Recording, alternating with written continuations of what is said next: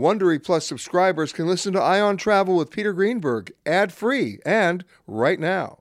Join Wondery Plus in the Wondery app or on Apple Podcasts. This spring, if you'd rather spend time enjoying your lawn instead of trying to keep it alive, there's good news. TruGreen is the easiest and most affordable way to get a beautiful lawn. All you have to do is water and mow, and they'll do the rest. Weed control, fertilization, aeration, and even some things you might not even think of. They'll do all of it, while you can do literally anything else. With TruGreen, you could have your lawn looking as good as a putting green. That's not hyperbole. TruGreen is the official lawn care treatment provider of the P G A Tour. TruGreen offers a satisfaction guarantee, and they have a verified best price promise, which guarantees you the lowest price with no compromise on quality. You do you. Let TruGreen do your lawn care. Visit Tru Green dot com to get the best lawn at the best price with the best people guaranteed. It's three o'clock somewhere. Time for a My Mochi ice cream snack. My Mochi ice cream is cool, creamy scoops of premium ice cream wrapped in sweet, pillowy dough. And get this, all of My Mochi's fabulous flavors like strawberry, mango, double chocolate, and cookies and cream are only around eighty calories per piece. Talk about a guilt-free, indulgent experience. Each box of My Mochi ice cream has six perfectly portioned, gluten-free mochis that are great for grab-and-go. So feel good while curbing your afternoon cravings or the midnight munchies. Yeah, you know who you are, with the joyfully chill sensation of My Mochi ice cream. Find My Mochi ice cream at Target or visit my mochi dot com to locate a grocery store near you. This episode of Travel Today with Peter Greenberg is brought to you by audible dot com, a leading provider of spoken audio information and entertainment. Listen to audiobooks whenever and wherever you want. Sign up today at w w w dot audible podcast dot com slash travel today to get a free audiobook and thirty-day trial. It's time for Peter Greenberg Worldwide with America's number one travel news journalist. Around the world, the trip begins with Ken. And now, the man who travels over four hundred thousand miles each year, your travel detective, Peter Greenberg. Hi, everybody. Peter Greenberg here, and welcome to the podcast that's done from a different location around the world every single week. One day Canada, the next day Thailand, then New York, London. You just never know. This week we come to you from Playa del Carmen and the Hotel Paradisus in the state of Quintana Roo in Mexico. And you know what? We always like to localize the volunteer vacation opportunities wherever we go. And Playa del Carmen, in fact, the entire state of Quintana Roo is no exception. Keeping Kids in School is actually an organization dedicated to helping the less fortunate kids right here in the Playa del Carmen area receive well-needed school supplies for families that cannot afford just the basics. And here's the cool thing. They also provide English language lessons and many other things that allow you to volunteer and get involved. And uh, it's a great opportunity for a morning or an afternoon, but guess what? The best thing is you're hanging with the locals, the people who actually live here, and who better to give you a tour of all the things you can do outside the resort than those very people. And if you want more information, it's easy. It's K K I S, which stands for Kid, Keep Kids in School Project dot org, or go right to our website, peter greenberg dot com. My next guest knows a little bit about the area, uh, historian, environmental activist, uh, Tiziana Roma. Welcome. Uh, thank you very much for inviting me. I mean, you know, when I think of of, well, of Cancun, and most Americans, they have somewhat of a visibility for Cancun. They have somewhat of an awareness for it, but that's about all they know, mm-hmm. right? They they go to the airport. They're they're assaulted with everybody holding signs for meetings and conventions and resorts, and and they get they go right from the plane, uh, assuming their luggage arrives. They go right from the plane to a van to a resort and never leave the resort. That's right. Right? That's not something I want to practice. Mm-hmm. I want people. To, look, you got to stay at the resort. You can enjoy the resort, mm-hmm. but you also want to get out there and see the community, mm-hmm. and that's really a lot about what you do. Yes, that's right. Um, I have been for the last nine years of my life uh, trying to uh, make conscience within the community and also with uh, people about the importance of knowing the history of Cancun. And it may sound a little bit pretentious, you know, to hear about the history of Cancun, because it's a rather uh, young uh, city. Very it, young. It was uh, just the, the last uh, April twentieth. It was Um, forty-eight years old. That is baby. Yes, it's a baby city. And it was, ma- ma- very few people know that it was a wholly uh, uh, um, uh, integral, uh, you know, uh, all together planned city from the beginning. Very much like what happened in Um, Brasilia, you know, the city that started the first from, capital, yeah, exactly, that started from scratch, literally, and that it was designed in the architects' uh, desks, you know. So many, uh, very few people know about that, and uh, I have been trying to uh, talk about this, you know, to local people. Because Cancun has been uh, growing with people from all over the world, practically. Yes, but at the same time, I think the challenge is if you don't do your homework and at least peel back the curtain, you lose all that cultural identity. Yes, exactly. But we are also losing it as residents of the of the city, because people are very used to Mexican, you know, all the Mexican propaganda. When you hear about uh, Mexican cities, you in in, the, in your mind you have these Mexican little pueblitos, you know, like the Mexican no, you, no, flavor. It's sombrero. Exactly. Dust, exactly. Right? Uh, sombrero, yes. Dust. The cactus. Speedy Gonzalez. Exactly. All the terrible stereotypes. A cactus. Yes. And, and a bad tortilla. Yes, but we we are more than that. And Cancun is like the, the sum of many cultures, because we have uh, people from living from all over the world. And we have also a history completely different from the cities that started as uh, colonial cities in, during the, you know, sixteenth century. You, we are a new city, and very few people know about that. So making... Um, known all this story, this history about Cancun, it's like an eye-opening for for uh, for the visitors alike. Of course, because mm-hmm. I, look, with all due respect to my somewhat ignorant American friends, mm-hmm. my goal in life is not to land in Cancun and go to Senor Frogs. I know. I mean, it, uh, with no, with all due respect to Senor Frogs, yes, it's not, exactly. You know, mm-hmm. I didn't travel all this way to go to T G I Fridays. Mm-hmm. You know, so the real thing is this. First of all, you got to get beyond that yes. in your mind. Mm-hmm. But the second thing is, from a from a literal physical perspective, within an hour of Cancun, you get so far beyond it in mm-hmm. terms of the history. Yes, of course. I, I mean, it, the Caribbean, for example, you can you can get to Cuba, but you can also get to the peninsula, the Yucatan Peninsula, and go to Chichen Itza and go to all the, those Mayan, which we have also in Cancun. Very few people know that Cancun was a Mayan port, you know, and we have within, inside the hotel zone, fourteen small ports, Mayan ports. Inside, some of them are inside the hotels. You so, know? They're, so they're not really operating. No, of course they are not. But they are, you know, they are part of the of the, of the Mayan history. history, of the Mayan heritage, and they have become like, you know, uh, just with, uh, inside the buildings, and nobody knows about them. Nobody knows that there's a big. Um, like a Mayan compound inside the hotel zone called El Miguelito. And you don't have to go to other places. I mean, it's a, it's okay if you go to other places, but also Cancun was an important part, part of a Mayan city called Ekab, you know. And so we have a very uh, a strong influence of Mayan people as well as people from all over the world. I have a solution. Let's start a rumor. Yes. That Let's Senor see. Frogs was an old Mayan temple. Yes. They worship this green frog. Yes, yeah. Well, they, they can also worship like iguanas, you know. Like of course. There are many iguanas. Oh, they're all over, they're all over this hotel. Yes, yes. I love it. Yes. And they're not shy. They are not at all, no. And they they are called Tolok in Maya, you know. The the Mayan name is Tolok. It's very simple, so it's it's also like catching. But, you know, you talk about Chichen Itza or Tulum. Yes. All manageable distances from Cancun. Yes, within uh, one hour and a half. Exactly. Uh, uh, so if you're going to go to Cancun, whether you see the old Mayan forts or are aware that there even were Mayan forts or port, or I should say ports, mm-hmm. within an hour and a half, you have day trips that are just phenomenal. Yes, they are. Um, like uh, places in Yucatan, like uh, uh, Coloradas or uh, even Valladolid and the uh, cenotes and the sinkholes as well. But also in Cancun inside, uh, there's the, we have all the um, architecture from the nineteen seventies, and there's a whole movement of like uh, like restoring, you know, and keeping that architecture and keeping. You know, you're getting older when there's a movement to restore architecture I from know. the nineteen seventies. I know, I know. The the light, latest movement was in South Beach, you know, with uh, with uh, nineteen thirties uh, architecture. But that was very distinct Art Deco architecture. Yes, it was. Yeah, well, we have like the postmodern uh, uh, architecture, so that's what we have in Cancun. Yes, and many people complain that uh, you know, Cancun is very similar to um, uh, United States, but they don't keep in mind that, you know, like uh, Champs-Elysees is very similar to uh, or or Paseo de Montejo or Paseo de la Reforma in Mexico is very similar to Champs-Elysees. Sure. In, in, so we have the influence of the of the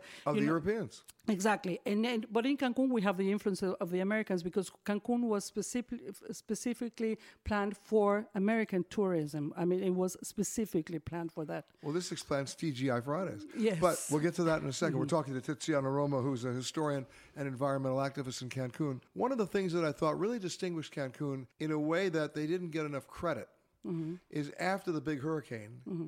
you didn't wait for the government to come in. Mm-hmm. It was the private sector that said, we're not waiting. We're doing this ourselves. Yes. We're going to fix it. We're going to bring in the palm trees. We're going to bring in the, the huge bags of sand yes. and rebuild the beaches and rebuild the roads. And they, yeah. and you did it. And that happened twice. In record time. Yes, and that happened twice with Gilberto, Gilberto in nineteen eighty-eight and with Wilma in two thousand five. And yes, that's very characteristic also of the Cancunenses, of the people of Cancun, that we are, we don't wait and we are not asking for the government, you know, to help us please and, you know, to until the government comes and, and picks up everything up. Well, if you ever want to get a, a very good indication of the power of travel and tourism in the economy, uh, you know, we already know that travel and tourism is the largest industry in the world. It's eleven percent of global G D P. It's one out of every ten jobs. But even more importantly, it's one out of every five new jobs. Mm-hmm. Just go to Cancun. Exactly. That's your economy. Yes, yes. Right? And there's, there's no hedging that. That's what it is. Yes, it is. And it has also become like, uh, for for many people, Cancun has become like the American dream, but it's like the Mexican dream. Not only for Mexicans, but also from people from all over the world. I mean, we have people like traveling, but also travelers become part of our, you know, the residents. And one thing that I would like to, you know, that, uh, emphasize is that tourists are tourists are part of the Uh, local history of Cancun.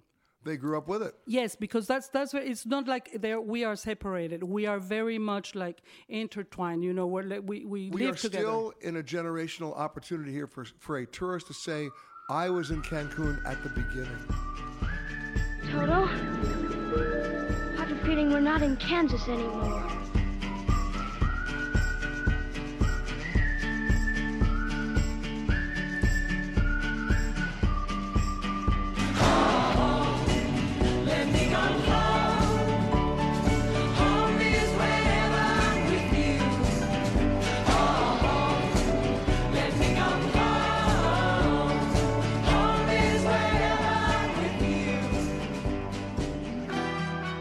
Talking with Tiziana Roma, a historian and environmental activist. Now, you're not originally from Mexico, are you? No, no. I was born in Brussels, in Belgium. As you would be. Yes, like uh, whoever. You know, you but know, you've any, been here anybody. How long now? Yes, I arrived in Cancun when I was nine years old with my parents and my sisters. And Cancun was, in that time, only five years old. So, you know, it, it started, the history of Cancun started in nineteen seventy, and we arrived in nineteen seventy-five. Wow. Yeah, yeah. And I have grown and uh, with the city, and I have seen my city, the city growing be, before my eyes. The question that is, is an inevitable question is, how do you manage the growth? I think it's part of the, um, it's, it's part of the whole package, because I'm very aware that Cancun was born to grow. You know, it was never a little small village, uh, fisherman village that started growing. You We're know, not talking about Puerto Vallarta. Exactly, right. exactly. We're not talking about that. Those kind of uh, places that started small and they started growing. Cancun was planned to be a touristic city, to, you know, because of, it has also to uh, to do with the Cuban Revolution in the nineteen in nineteen fifty-eight. Cu- Cuba closed its doors to the American tourism.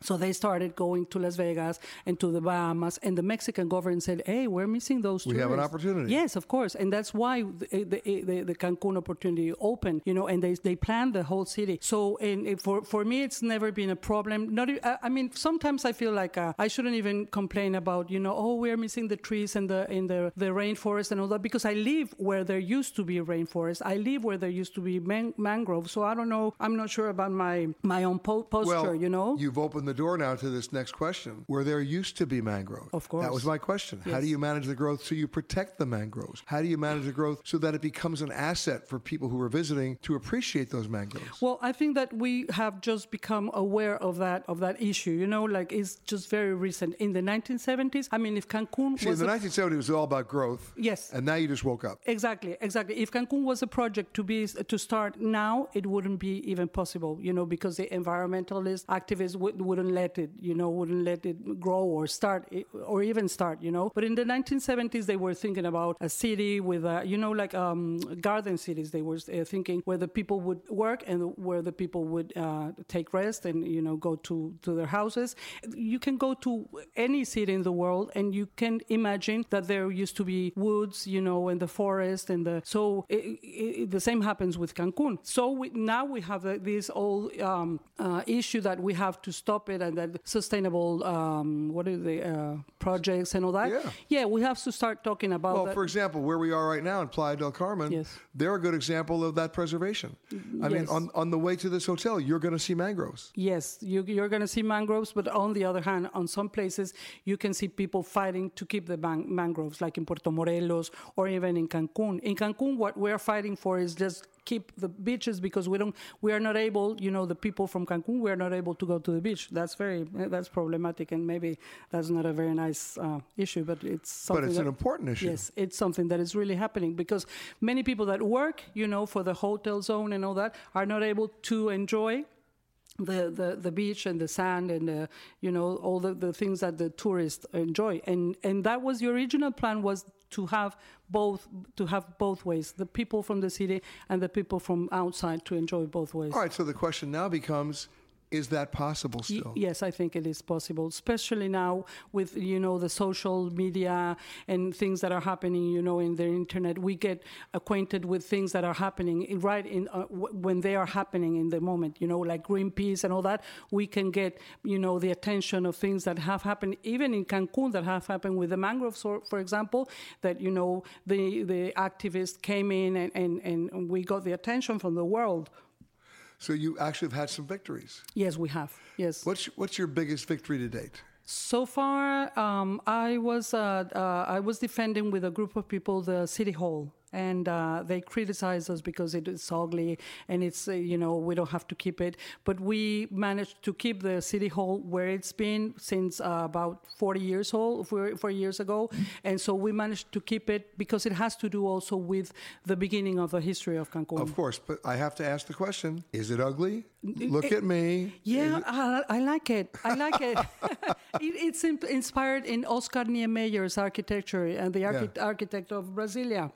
So it's I, I I defended it because I liked it, because for me it's beautiful. You know, like the big monuments in the city, they are not subject to particular uh, taste, you right. know? And so th- that's not the issue, you know, whether I like it or not. It has uh, a specific... So you saved it. Yes. And it's still operating as a yes, city hall? Yes, it is. It is. It is. And we are very proud of it. And some parks that we have managed to save. And we are also defending now, like the bike path that it, it was originally planned with the city. So we are so defending. So you're keeping that? Yes, we are trying to keep it. Because they are like landmarks of our city, you know. And we and if we don't keep that, Cancun will, will stay like in a frivolous, you know, state. Like it has, it, it, like it doesn't have a soul. And what I'm trying to to communicate to the people whenever I can, you know, even whether I write it or in a video or in my TEDx talk or whatever, is Cancun has a soul, you know. Cancun has soul, and Cancun has people with soul, and Cancun has people who love it. Hello and welcome to Alaska Flight four thirty-eight. We'd like to tell you now about some important safety features of this aircraft. The most important safety feature we have aboard this plane is the flight attendants. Please look at one now.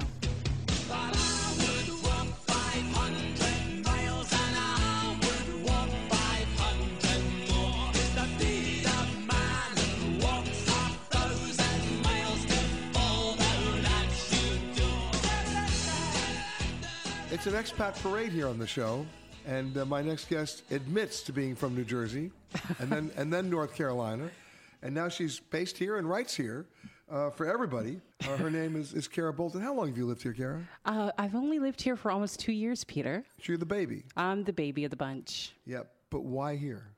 That's a good question. Uh, well, the, uh, the folks can't look, but the ocean, most mostly more than anything else, and the food and the people, but mostly the ocean. And what are you writing about? Depends on what day it is. So today I had a piece uh, for C N N about Janelle Monáe and Beyonce. Sometimes I write restaurant reviews. Whoa, whoa, whoa! Sometimes Janelle, wait, wait. Beyonce In Playa del Carmen? In Playa del Carmen. Was she hanging out here? No, no. It was a it was a piece about uh, black women in America and what it's like being black these days. I'm Put a ring people. on it. Yes. Well, I was giving my Beyonce ode. Okay, fine. Bless your heart. Hey, come on. But the thing is, you're writing from here, but not always just about here. Yes, I write ab- about here, and then I write about stuff in the States, too. Depends on uh, who the who I'm writing for. But as a writer here, yes, you know, ev- look, the beautiful thing about writing these days, given technology, you you could be anywhere, right? Yes. I mean, as long as you have access to the internet and, and, and a telephone line, where you actually have a conversation like we're having, you can do it from anywhere. But why here? What keeps you here? I ask myself that question every day. And I think it is, part of it is the natural beauty. This area is gorgeous. I live on the jungle side near a little town called Akumal, which is south of here. And then I can also walk maybe fifteen minutes to the beach. And for me, that's relaxing. And uh, there's a little bit of a wild, wild west mentality here. So there's lots of outlaws. I like that a lot. And the people here, just they're warm, they're friendly, they're good people. You know. It's... Now, when you say there's a wild, wild west mentality, don't scare all my friends back in the States. Nobody's having a shoot 'em up. No, no, no. But there's a. It's very relaxed and it's very comfortable. It's non-judgmental as opposed to some places we know in the States that are very judgy. Right. So given the choice between, let's say, Ferguson and uh, Playa del Carmen, you made the right choice. I made an excellent choice. I gotcha. But, you know, you also said something that was interesting to me. That fifteen-minute walk to the beach, that's where you get to think. Yes. Right? Yes. You do your best thinking while walking to the beach. Yes. And then looking at the water and, and contemplating life. And so all your friends from New Jersey and North Carolina at various times of the year who are freezing their you-know-what's off, mm-hmm. and they want to come down and visit you, where do you take them? That's a good question. I mostly take them to eat because I'm a foodie person. All right. Um, they like to go to the ruins. So if we have money and time, we get to go to Chichen Itza. So basically, it's a food and ruins tour. It's a food and ruins tour and beach. We have to have a beach day. All right. Well, let's talk about the food first. Where do you take them for the food? It depends on where they want to go. No, it's where you want to take them. Well, uh, if... You're if, the guide here. I'm the guide. So if they want to go to Playa del Carmen, um, there are lots of places here. I, lately, I've been in love with um, um, a Spanish restaurant called? called El Quijote, Tapas and Wines. I went there this afternoon. And what's cool about that? Paella. Paella is my spiritual food. And it's fantastic. And so they have great paella there. And then um, Tinto de Verano, which means summer wine. Just a nice wine spritzer. And then you get to watch soccer on T V. You were not a soccer fan in New Jersey. No, no, but I was a soccer fan in North Carolina, and now I'm a soccer fan here. Wow, ahead of your time. All right, so that's where you go for, for for the Spanish food. Yes. Where else? So if I'm in Akumal, uh, that depends. Where is Akumal? Akumal is about thirty minutes south of Playa del Carmen. Más o menos, and it's a little beach community, and uh, and I live a little bit north of there, and that's kind of the town that I identify with because my friends are there. Okay, and so where are you taking them or me for, for lunch or dinner? Well, for breakfast, we're going to well, Turtle well, Bay. Let's go to breakfast. Yeah, so for breakfast, we're going to Turtle Bay Cafe, which is run by Jen and Bartley Smith, and Jen is become my best friend. Another and expat. Angel. Another expat. Um, so we're going there for breakfast because they've got good uh, huevos rancheros and these cinnamon sticky buns that are out of this world. So basically, after the cinnamon sticky bun, you're going to take that walk to the beach. You need to, because you need to work it out. Yeah. Yeah. If you are continuing on to another Southwest destination, please make sure that you check the monitors inside the terminal for your proper gate and flight information. If you are continuing on with another airline, we really don't care.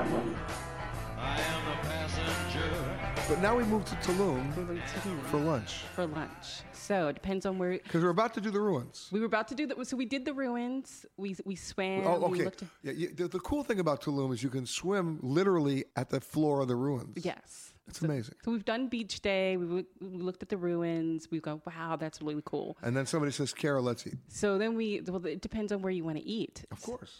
So if we want to look at the beach and we want Thai food, we can go to Mezzanine. Okay, we're back to... You know, everybody's talking about Thai food in Mexico. It's the new thing. It's like what Italian food used to be a decade ago here. So great Thai food. Good Thai food, yes. There's a restaurant in Playa near Fifth Avenue. I wish I remembered the name, but they also have good Thai food. Okay, so what are we ordering? What, what place are we going to, by the way? We're going going to Mezzanine because we want to look at the beach and we want good music and we want to have great cocktails. So great cocktails, great music, looking over the beach at the ruins, ordering mikrob and pad thai. Or um, we could order, oh, pad kro pao, or we can order the Thai queen salad. This is the best date I have never had. Okay. So what do we, what kind of salad? Thai queen salad. It's got like twenty different ingredients, including like apples and coconut and shrimp, and it's fantastic. All right. So that's lunch. That's lunch. But the day's just getting started because we have drinks and dinner. So well, then they stop, drop, and roll us across because we like we're two tons of fun. You know, when this when this interview's over, I'm going to check for the police reports here. Okay, so now where are we going? So we could go across the street to Kitchen Table, which is kind of like a Portuguese kind of food. Or we can go further down Beach Road, and there are tons of well, places. Wait, let's stay, let's stay at Kitchen Table for a second. What are we ordering there? There's this pork kind of dish. It's not cochinita, uh, cochinita pibil, but it's some kind of pork dish with, oh, what do they serve it? With like the sweet potato puree, I think. And then they've got these roasted peppers. So it's the only Portuguese dish that does not include sardines? Yes. Okay, just double checking. Okay. And then got these roasted peppers, red peppers with, um, oh, it's so good. So we need to go there. And then we can hit down the road and Beach Road, and there are tons of places. But we're still in Tulum. We're still in Tulum. Yeah. Do you want to go, where else do you want well, to go? Well, no, I'm still, I'm, I want to do dinner in Tulum. Where are we going? Okay, so then, uh, let's see, where we, we could go to Cenotes. So that's more of a modern Mexican restaurant. A lot of innovative Oh my dishes. God, a Mexican place? I know, shocker. We could go there, or we could go to La Zebra for tacos. So the chef there was the son of a a taco, uh, what's it, the torta maker. And uh, so he's traveled through Mexico and learned how to do all the regional dishes there. Wow. Well, for me, my big love affair with Mexican food, I mean, I don't, you know, in the world of globalization, yes, I, you know, can have Thai food in Mexico, but I also want to have really great Mexican food in Mexico that's not a tortilla, that's not a taco, that's not an enchilada, right? Yes. And, or a burrito. Yeah. You know what I get? What do you get? Almejas chocoladas. Where do you get those? Ah, you know what I'm talking about? No, but it ah. sounds good. It sounds great. Well, it means chocolate clams. It's not chocolate. There's nothing chocolate oh. about it. But they're brown clams uh-huh. that you, you they basically heat them up with great garlic, a little bit of butter. Oh, my God. The best. So where are we going? Well, that's in Mexico City. Oh, well, then we get on a plane. This is the best date never. Oh, my gosh. You know what? That could be the title of my autobiography. The best date never. All right. But but you see, that's where I've I've learned that from a gastronomic experience point of view, Mexico is so world-class, yes. and people don't give it the proper credit. Yes. They think it's tacos and tequila. Right. Yeah. And you have we haven't even mentioned tequila, see? No. We should have tequila, too. Oh, okay. Now I open the door. Okay. Or mezcal, because I like the smoky flavor. Explain the difference. Oh, gosh. Um, I'm going to get this totally wrong. So for me, I'm going to explain the experience I have. Go ahead. So t- for me, tequila is like the bright sun of the Mayan. And mezcal Well, is after the- three drinks, everything's the bright sun of the Mayan. But then the next day, my hangover is not great. It's like really bad. But the mezcal has this smoky, like sensuous flavor. It's kind of like the jaguar in the jungle. And my my my hangover the next day is is not as sharp. So basically, Carol Bolton's basic criteria for enjoying herself is how less bad the hangover is the next morning. That's right. You have to plan. I mean, I'm you know I'm in so my. So now forties. I'm beginning to understand why you're still in Mexico. That's right. For the food. Because you haven't woken up yet. No. I'm slumped over my bed as I'm talking to you. No, she's calling the story in on Beyonce. Yeah, Beyonce. Yeah, fine. Yeah, right, exactly. But the bottom line is, it doesn't end, does it? It, it, it just keeps getting better down here. Well, I've only been here, as we said, less than two years. There's so much for me to learn and so much to explore. So I, one of the great things about working for Loco Gringo is I get to share and explore my love for the area with other people. And, you know, content being king, yes. You never run out. No, that's true, and there's always something around every corner. Riding along in my automobile, my baby beside me at the wheel, cruising and playing the radio, with no particular place to go.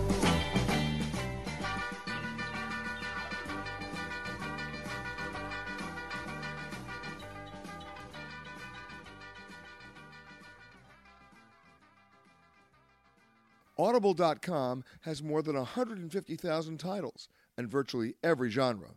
So check it out for yourself. Sign up today at w w w dot audible podcast dot com slash travel today to get a free audiobook and thirty-day trial. You know, when we talk about this region, you know, there's the beach, there are the mangroves, there are the ruins, there's all the historical sites, but then there are the caves, the underwater caves, uh, the cenotes, and the, and the rivers that are out there too. And you have to know where to look, and you have to know what to do. You need to go with somebody who knows what they're talking about. But once you get there and you take instructions carefully and listen, boy, are you in for a great experience. And joining me now, the General Director of Rio Secreto, the Secret River, Otto von Bertram. How are you, sir? Fine, Peter, fine. Now, it's an underwater cave. Exactly. Well, it's a semi-flooded cave. Yeah. It's it's a peculiar system because it's not completely flooded, the Rio Secreto, so people can enter. And where is it relative to where we are right here in, in Playa del Carmen? Seven kilometers away from here. Totally close. It's really close. Too close. And so our project is really to preserving this place. It's fifty kilometers. We have map of underground river. So it goes for fifty kilometers? fifty kilometers. Oh, my God. Now, fresh water? Fresh water. Fresh perfect clear, crystal clear water. I, I drink from it every F- time I fish? go in. Uh, only blind fish. That's a species that was trapped in caves. Blind and, fish. Yeah, and and what we have, it's uh, hardly any life inside the caves. Some bats, and bats drop fruits, and, and, and there's no danger at all. Well, if you're diving, there could be technical well, dangers. Well, you have to have a buddy. You got to go with a buddy. And, and lights. You need lights, absolutely, because in this fifty kilometers, just to, to look around, sometimes you get You, you you lose the direction. Well, you lose perspective. Exactly, exactly. It's called situational awareness. When you go down there, can people snorkel it? Well, in Rio Secreto, what we did, it's a peculiar system. As as you know, in Quintana Roo, there's over almost a thousand kilometers mapped of underground caves. Some of them flooded, some of them dry. Rio Secreto is half flooded.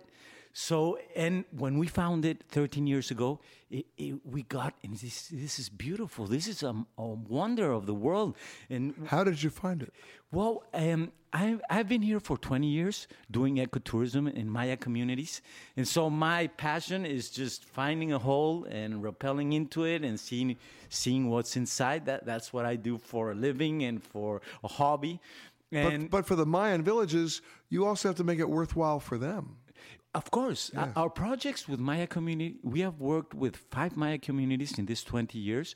And in all of them, we have built ecotourism projects in their land. So it benefits them too? Yeah, of, of course. They're the partners. We only do the, I do the design part, the technical part, the commercial part, the security, the, the um, training of the locals, and they operate it. And so it's, um, our products do a lot of uh, Maya culture, especially, not, not only the ancient culture and the ruins, but today's culture, their lives, uh, show them. The Maya people are beautiful people. They're, for me, it's uh, high-quality human beings. Really, they laugh all the time. The kids, the elders, they're so friendly. They offer you their houses. They open the doors. And if you come as a foreigner, I mean, you can stay, eat, sleep on their house. They're never...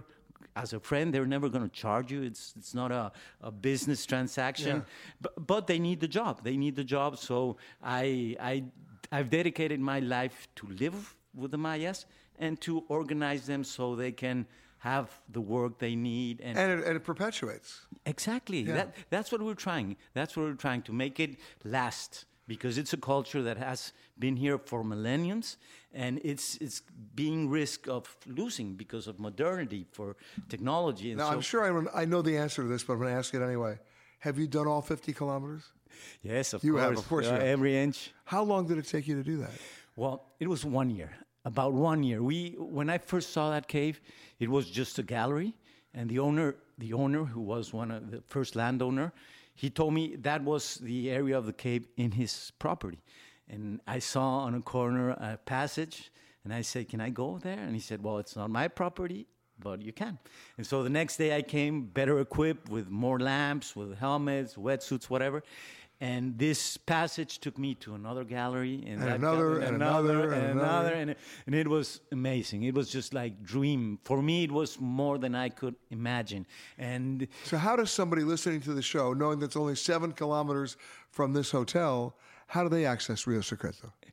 Well, we, as you might suppose, in all hotels we have publicity or whatever, and, and you can go in. It's in front of Xcaret. It's on the highway. We have a reception there, and from there we organize the people in small groups, and we take them into the jungle through these seven kilometers, in which in Rio Secreto it has fifteen different exits. So we do traverses from one exit right. to another, and we only take small uh, group of people in each ten minutes so that but nobody sees each other. You always feel as you were as you were the first one to explore the place.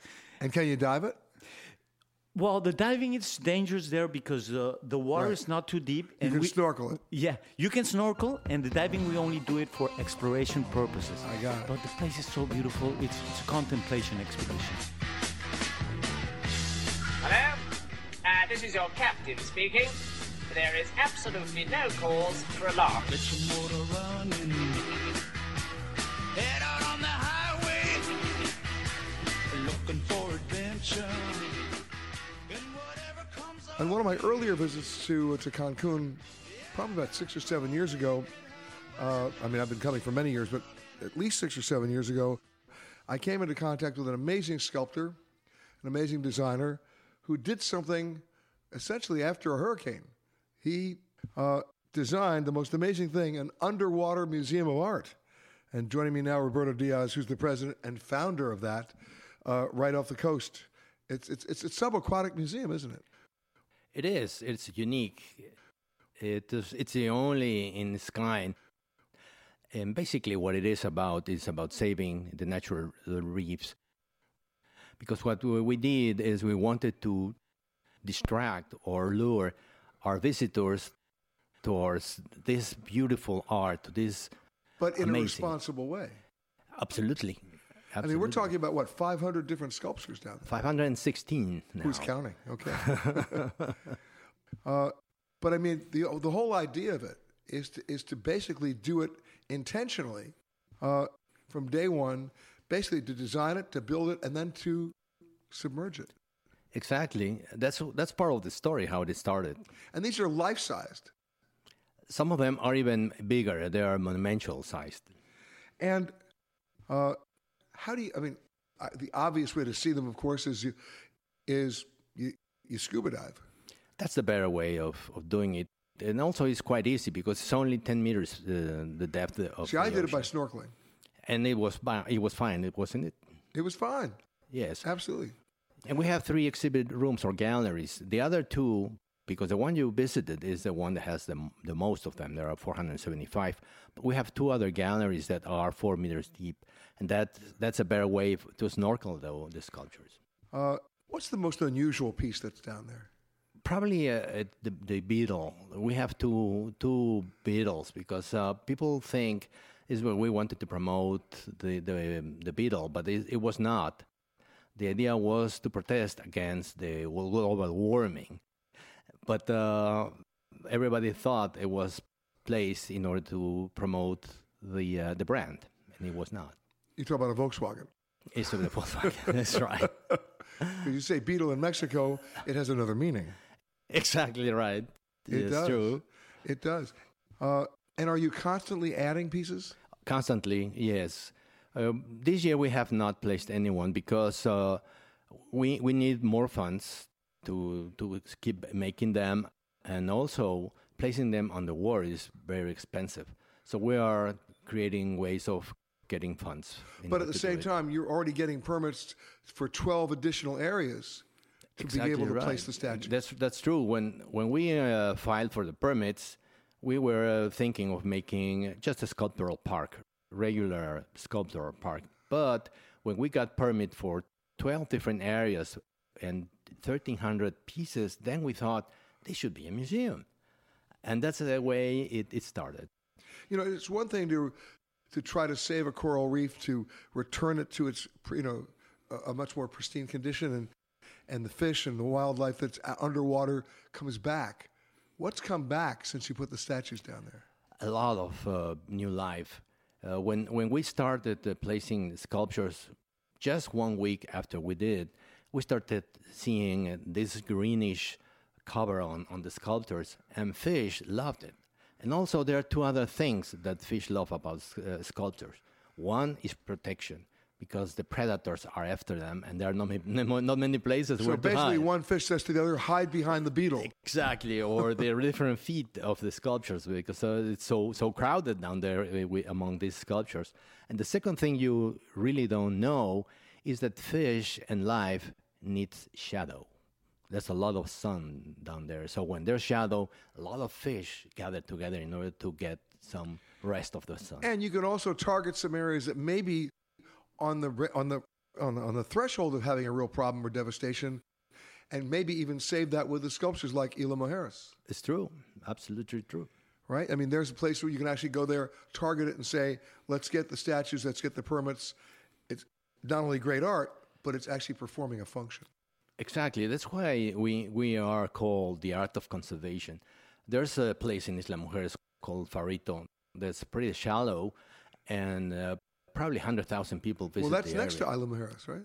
Exactly, yeah. But quite next. Yeah. And it's, uh, and it's our goal for next year to place new sculptures, and then half of the people that are visiting Farito now, they're going to go and visit the sculptures, and that way we're going to create Uh, an aid, help for, for the natural reef.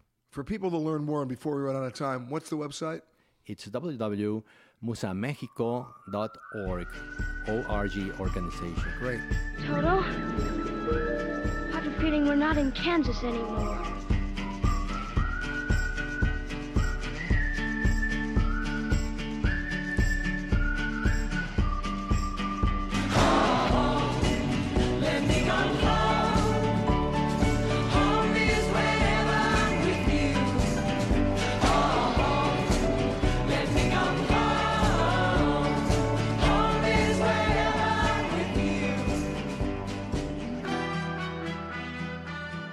My next guest knows a little bit about this hotel, the Paradisus right here in Playa del Carmen, because he's the managing director. And his name, Conrad Berghoff. How are you, sir?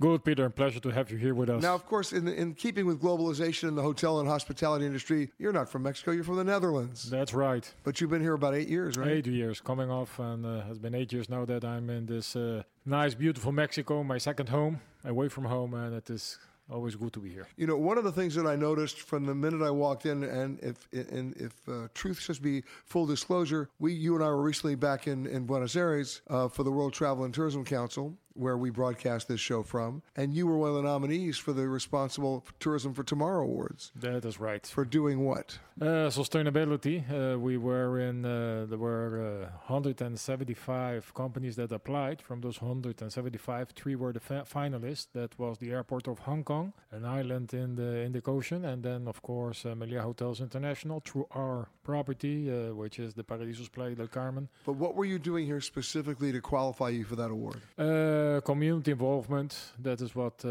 what we're looking at, and uh, to make the change no uh, in that part of sus- sustainability. You know, for me, sustainability always involves following the money. You know, if someone stays at a hotel, how much of that money goes back to the locals? How much of the money goes back to the communities? Whether you're in the, in the middle of a safari in Africa or on the beach here in, in Playa del Carmen. Yeah, that is true. Uh, you have to give back what you receive, and uh, that is what we try to do to make a difference. Sustainability is a big word, and it includes a lot of things. It is not only going green or uh, look for the uh, carbon footprint. It is also to make consciousness with the guests that are staying here. Uh, to educate them. Yes, that is the most important thing. Uh, connect with them. Talk about what's going on. Talk about the difference you can make, that we are making in our community, what we are doing. In order. I mean, we, we take so much for granted. We're at a resort, we go to the bathroom, we flush the toilet. Where does that water go? Ah, well, all that water, what we do here, we recycle them. But that is true. Normally in person uh, use in their home, an average uh, home, uh, about sixty gallons a day. In a hotel, this uh,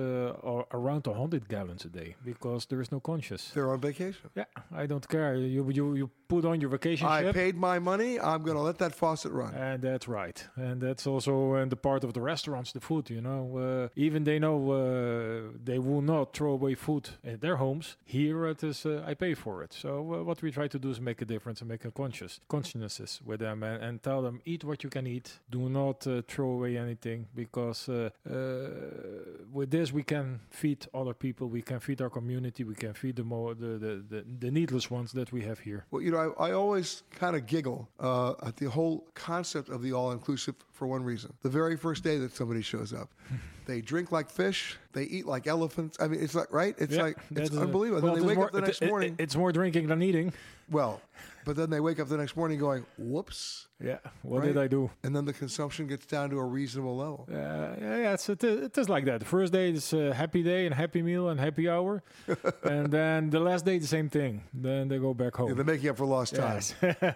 But you, it's part of the business. The important part is uh, to give back to, to our communities. We have uh, different programs going on. Uh, sustainability, uh, we divide it in, in, in different programs. One of them is to have uh, uh, inclusion program, what you call it, inclusion. That is uh, persons that are handicapped, that can, uh, we have uh, older people that are already over sixty-five, seventy working with us. And, and it is interesting to see their sense of belonging from those persons. And their dedication. Ooh, it is, I would, I, I would like to have the whole staff like that. They are completely involved in what they're doing and they are passionate what they're doing. The other thing that I noticed when I checked in, because I'm very, very aware of this organization, I've talked about them on the on the air before, we've done television shows about them, is ECPAT, yeah. uh, which stands for End Child Prostitution and Trafficking. Completely. It's amazing to me how many hotels have still not signed the pledge to do that, to, to refuse to do business with any vendors that are involved in child prostitution or trafficking or child labor. And it, you, this is where hotels can make such a big difference. Yes, yes, that's true, uh, that, especially in the first part. Well,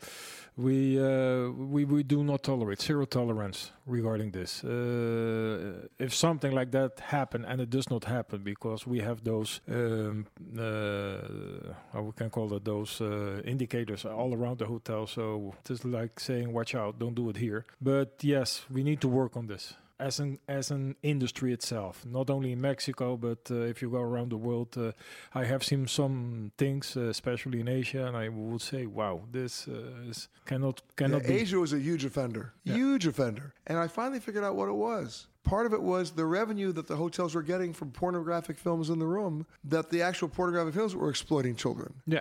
And they didn't want to give up the revenue. Well, so far, a lot of them are now starting to do that, which is great. Yeah, no, it has to be done. For me, those has to be put away. The, those businesses have to be closed because it is completely unacceptable. Well, you're doing a great job, and thank you so much for doing that.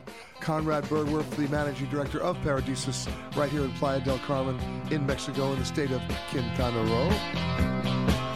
You've been listening to Peter Greenberg Worldwide. Catch us each week as we broadcast from a new location somewhere around the world.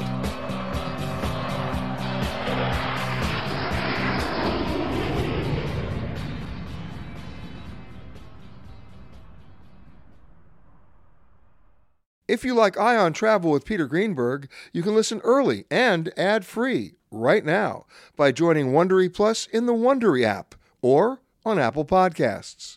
Prime members can listen ad-free on Amazon Music. Before you go, tell us about yourself by filling out a short survey at Wondery.com slash survey. Look around. You can find cars like these on AutoTrader. New cars, used cars, electric cars, maybe even flying cars. Okay, no flying cars, but as soon as they get invented, they'll be on AutoTrader. Just you wait. AutoTrader. Survivor's back, and so is On Fire, the only official Survivor podcast, and we have a twist, a new co-host, the winner of Survivor forty-five, Dee Valladares. Hi! Listen to On Fire, the official Survivor podcast, wherever you get your podcast.